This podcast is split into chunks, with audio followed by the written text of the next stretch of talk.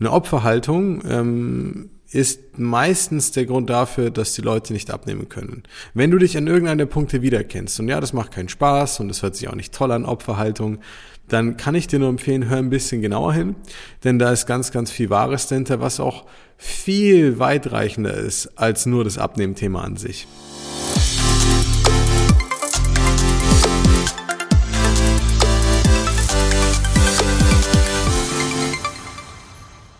So, herzlich willkommen zurück zu einer neuen Folge des Smart Body Upgrades, dem besten Podcast rund ums Thema Abnehmen, fitter werden und gesund sein mit deinem Coach Marco, wie immer.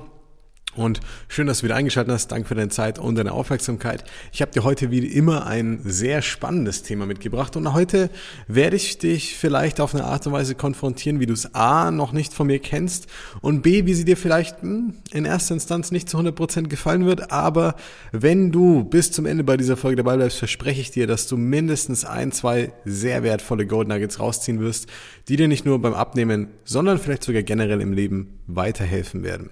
Heute geht es um ein ganz zentrales Thema.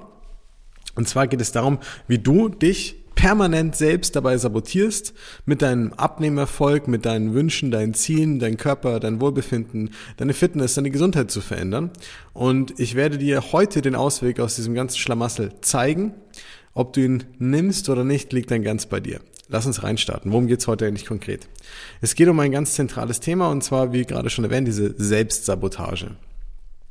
Und diese Selbstsabotage rührt eigentlich von einem, ja, ganz grundlegenden Glaubenssatz, ja, von dem hängt die ganze Thematik ab. Ähm, und ich will das erstmal ein bisschen erklären, damit du einen kleinen Eindruck dazu gewinnst, damit du was dir darunter vorstellen kannst. Was hat das überhaupt mit dem Abnehmen bei dir jetzt explizit zu tun? Ja, und warum solltest du dir vielleicht auch da Gedanken drüber machen? Also grundlegend ist es so, ähm, die Annahme, die die meisten Menschen treffen, wenn sie mal scheitern mit dem Abnehmen, ist, ich kann gar nicht abnehmen, weil mein Körper, weil mein Stoffwechsel, weil meine Genetik, ähm, weil mein Alter, weil und so weiter. Das heißt, es gibt immer diesen einen mystischen Grund, den man nicht genau benennen kann, aber der quasi als universelle Ausrede dienen darf für das Scheitern, für den Nichterfolg beim Abnehmen. Und jetzt ist der springende Punkt der. Ähm, klingt jetzt vielleicht unempathisch oder gemein oder zu direkt oder hart, aber das ist Blödsinn. Ja, in den seltensten Fällen ist das wirklich irgendwie überhaupt ausschlaggebend. Natürlich nimmt es einen Einfluss, aber ich sag's nochmal, einfach aus der Erfahrung der letzten zehn Jahre heraus, in den letzten, also in den seltensten Fällen ist das wirklich überhaupt relevant. So. Meistens scheitert das an ganz anderen Dingen, die nicht damit zusammenhängen. So. Und was ist das große Problem dabei? Wo kommt die Selbstsabotage hier ins Spiel? Und zwar kommt die Selbstsabotage, ich sage es jetzt einfach, durch diese selbst eingenommene Opferhaltung so krass zur Geltung. Und das sehen die meisten Leute nicht. Das reicht von, ich erkläre mir auf abstruse Art und Weise, warum es bei mir nicht geht, bis hin zu, ich bin total frustriert und genervt und ärgere mich dauernd irgendwo auf der anderen Seite zum Beispiel. Es kann ganz, ganz viele Facetten annehmen. Und ich will dir einmal ganz kurz so einen Einblick geben, was äh, sehe ich als Opferhaltung, was meine ich damit konkret, ähm, ohne dass du dich gleich angegriffen fühlen musst an der Stelle. Ähm, was ist das Gegenteil vielleicht davon, ja? Und wie münzen wir das Ganze beim Abnehmen wirklich um? Also was kann ich mir darunter vorstellen? Grundlegend, damit wir das jetzt ähm, gut aufziehen können, damit du auch viel davon mitnehmen kannst, ist, denke ich, wichtig zwischen, äh, sag ich mal, zwei generellen Geisteshaltungen zu unterscheiden. Ähm, nenn's wie du es magst. Das hat bestimmt x-beliebig viele verschiedene Namen. Wir nennen einfach mal das Ganze jetzt Opferhaltung und das Gegenteil äh, nennen wir mal Schöpferhaltung. So. Was ist eine Schöpferhaltung? Was ist eine Opferhaltung?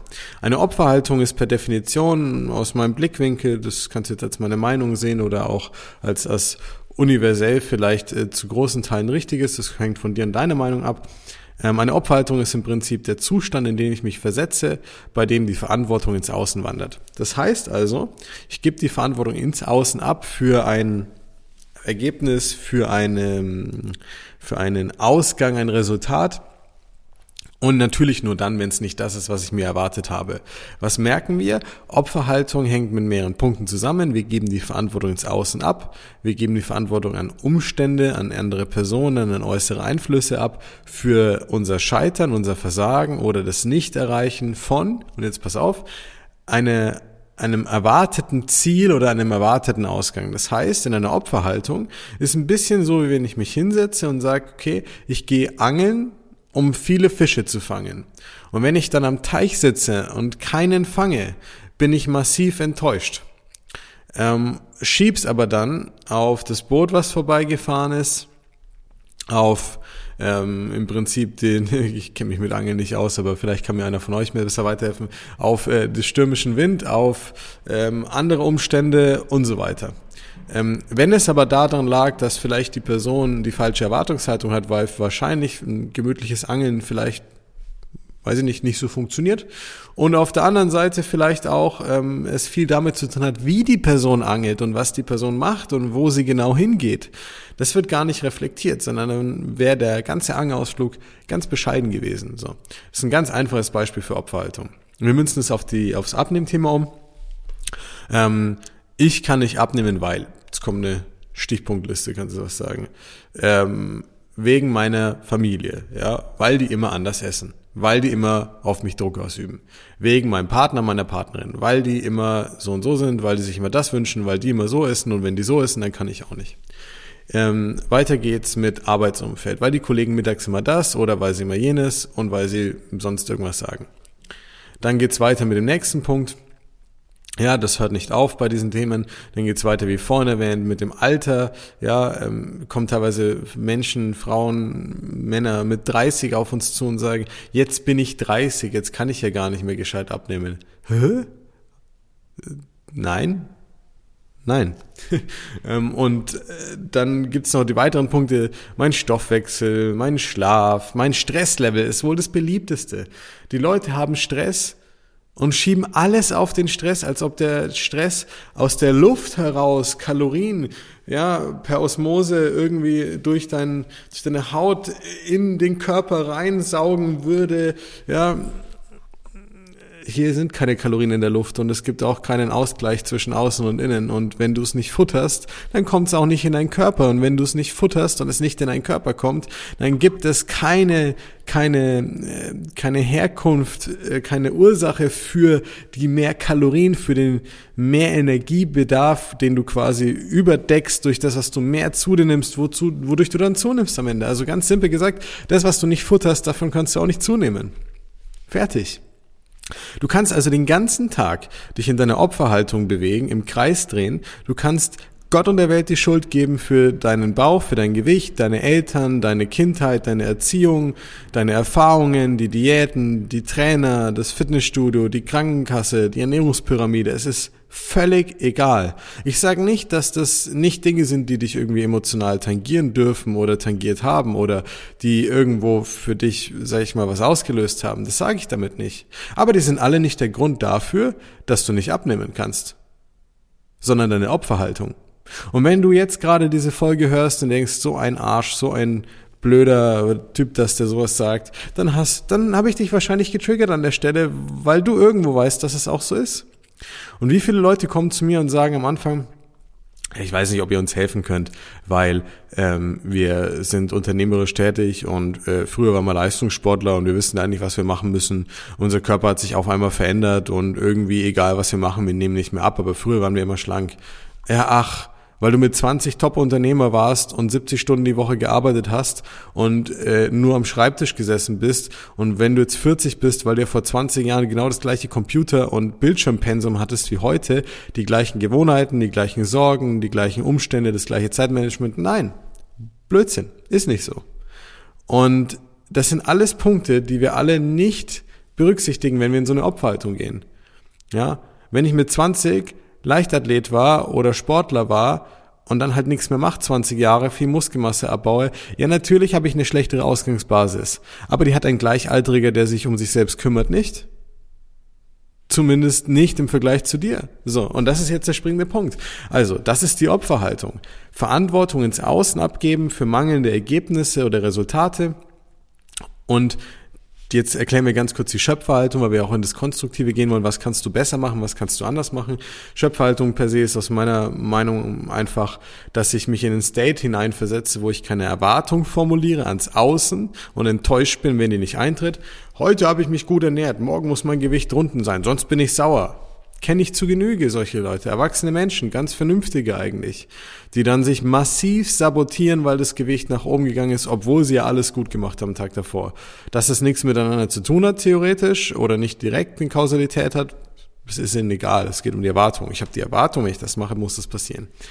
Der Unterschied zur Schöpfhaltung ist, dass wir hier eher von Ansprüchen ausgehen.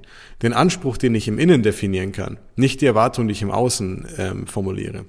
Und die, der Anspruch, den ich im Innen formuliere, der ist immer an mich gerichtet. Was kann ich heute machen, um damit besser umzugehen? Wo kann ich bei mir heute drauf schauen, wo ich vielleicht Fehler gemacht habe, die ich in Zukunft verbessern kann, ohne mich dafür zu kritisieren? Wenn ich gestern mich gut verhalten habe und heute mein Gewicht hochgegangen ist, woran könnte es liegen und was könnte ich vielleicht besser verstehen oder nachvollziehen, damit ich für mich einkategorisieren kann, ob das jetzt gut oder schlecht war, was ich gestern gemacht habe beispielsweise. Beim Angeln würde ich mich als erstes fragen, ob ich was an meiner Technik verbessern kann, ob ich jemanden fragen kann, der sich besser auskennt, ob ich mir einen anderen Platz suchen kann und besser recherchieren kann. Und die Wahrscheinlichkeit ist doch groß, dass mein Angelerlebnis so oder so deutlich besser werden würde zum Beispiel. Ganz simpel gesagt, das Ziel oder die Erwartung wäre es nicht, möglichst viele Fische zu fangen, ohne die Arbeit davor zu leisten oder die richtigen Schritte zu nehmen, sondern den Anspruch zu haben, wenn ich angeln gehe, will ich vielleicht einfach eine ruhige, coole, entspannte Zeit haben, beispielsweise. Oder möchte mich einfach dabei verbessern. Ja, und das Endergebnis wird wahrscheinlich sein, dass ich viel zufriedener und viel glücklicher bin und viel leichter diese Schritte nehmen kann, die mir dann bevorstehen. Und das ist der Riesenunterschied auch beim Abnehmen. Ja, die Leute gehen her und sagen, einmal eine Diät machen und dann bin ich schlank. Bullshit. Blödsinn. Wenn es so wäre, dann müsste keiner mit Jojo-Effekt und Co. kämpfen und wieder immer wieder von vorne anfangen mit dem ganzen Kram, den es da draußen so gibt. Weil die Leute aber immer nur auf dieses Endergebnis schauen, die Erwartungshaltung ist die, ich mache jetzt was und dann bin ich schlank. Ich mache jetzt jenes und bin schlank. Ich kaufe mir dieses und ich bin schlank. Ich nehme Pulver XYZ und ich werde schlank. Ich bin fleißig und ich werde schlank. Ja, ist es in der Schule auch so gewesen? Wenn du dich als Kind irgendwo vor irgendwas gesetzt hast und gesagt hast, bloß weil ich mich jetzt davor setze und draufstarre, muss ich morgen eine Eins bekommen. Oder wäre es vielleicht relevanter zu schauen, seit wann bereite ich mich darauf vor, was verstehe ich, was verstehe ich noch nicht, wo kann ich mich vielleicht noch verbessern. Natürlich machen jetzt vielleicht nicht Kinder unbedingt sich immer diese Gedanken, ähm, aber als erwachsene Menschen sollten wir zumindest einen Anspruch an uns selber formulieren und sagen, wenn ich schon abnehmen möchte, dann wäre es mir auch wichtig, das nachhaltig zu tun, was dazu zu lernen, mich bisschen zu verändern auf diese Art und Weise. Und dafür offen zu sein. Und wenn was schief geht, nicht immer gleich in diese Opferhaltung reinzugehen und zu sagen, alles schlecht, alles schlimm, funktioniert nicht und verstehe ich gar nicht. Und nein. In letzter Instanz kannst du immer noch uns fragen oder irgendjemand anderem, den du wirklich damit vertraust, ja. Ähm, aber die Tatsache, dass du es nicht tust gerade, dass du dir so im Weg stehst, wenn du die Folge hörst und wenn du jetzt dich schon ein, zwei oder mehr Diäten gemacht hast oder irgendwie öfter im Kreis drehst und immer noch nicht nach Hilfe oder Unterstützung gefragt hast, aber gleichzeitig dich ärgerst, weil es nicht funktioniert, dann hör dir die Folge nochmal von vorne an. Denn dann bist du genau in diesem State of Mind, der dich immer dabei gefangen halten wird. Und du musst raus aus dieser Opferhaltung. Du musst raus aus dem Mindset, das dich immer wieder an denselben Punkt bringt, von Frust, von Genervtheit, von, sage ich mal, Unverständnis dir selbst gegenüber, von Erwartungshaltung, die du dich einhalten kannst, ja. Du musst raus aus der Opferhaltung, rein in eine schöpferische Haltung, Verantwortung vom Außen wegnehmen und zu sich selbst führen, selbst die Verantwortung übernehmen, ein selbstverantwortlicher Mensch sein und damit damit auch proaktiv die Dinge, selbst wenn sie manchmal länger brauchen oder selbst wenn die Schritte kleiner sind, aber in die Richtung bringen, in die du auch wirklich möchtest und die dich glücklich macht. Und solange du das nicht tust, kann dir auch der beste Coach nicht helfen am Ende des Tages. Deswegen zum Beispiel machen wir es auch so, dass wir uns ganz genau in den ersten Gesprächen anschauen, wir lernen uns das mal kennen, gucken, wie die Thematik ist, ob wir der Person helfen können, ob wir uns gut verstehen, ob es auch persönlich passt, ja, und wie vor allem der State of Mind ist. Wir lehnen regelmäßig Leute für unsere Beratung ab, nicht weil wir gemein sind, sondern weil sie in einem State of Mind sind, wo sie nicht bereit sind, sich so helfen zu lassen, weil sie immer noch gefangen sind in diesen alten Gedanken und Co. Natürlich, wir bieten da offenen Ausweg dafür, aber niemand muss zu seinem Glück gezwungen werden. Wenn du an dem Punkt bist, wo du sagst, ich habe keine Lust mehr, dass es nicht vorangeht oder dass ich da dauernd Energie und Zeit aufwende, oder du hast dich wiedererkannt, dass du immer mal wieder, und dafür musst du dich nicht schämen, das ist bei jedem von uns Menschen in unterschiedlichsten Lebenslagen so, ja, dass du in so eine Opferhaltung reingehst, dann gibt es einen Ausweg dafür. Also, was musst du dir mitnehmen? Verantwortung zu dir nehmen, selbstverantwortlich sein, schöpferisch denken, gutes Mindset haben und sich nicht immer in so eine Richtung drängen lassen, wo man sich wegen einer Erwartungshaltung, die nicht klappt, immer wieder frustriert und genervt ist und dann eher, ja, der Fortschritt nach hinten losgeht. Ich hoffe, die Folge hat dir geholfen. Ähm, wenn du dich ein bisschen angegriffen gefühlt hast, sehr gut, dann ist die Wahrscheinlichkeit groß, dass da gerade was arbeitet. Wenn du dich zu sehr angegriffen gefühlt hast, tut's mir leid, äh, dann kannst du mir gerne schreiben, warum. Auf der anderen Seite hoffe ich, hat dir die Folge wie immer geholfen bei deinem Ziehen, beim Vorankommen. Ähm, und dann freue ich mich drauf, wenn wir uns das nächste Mal wieder hören und sehen. Lass uns gerne ein Like, ein Abo da äh, bei unserem Kanal. Kommentier gerne, wenn dich irgendwas interessiert, auch zu den einzelnen Themen. Und dann nehme ich mir immer Zeit für dich. Also, bis dann, bis zur nächsten Folge. Dein Coach Marco.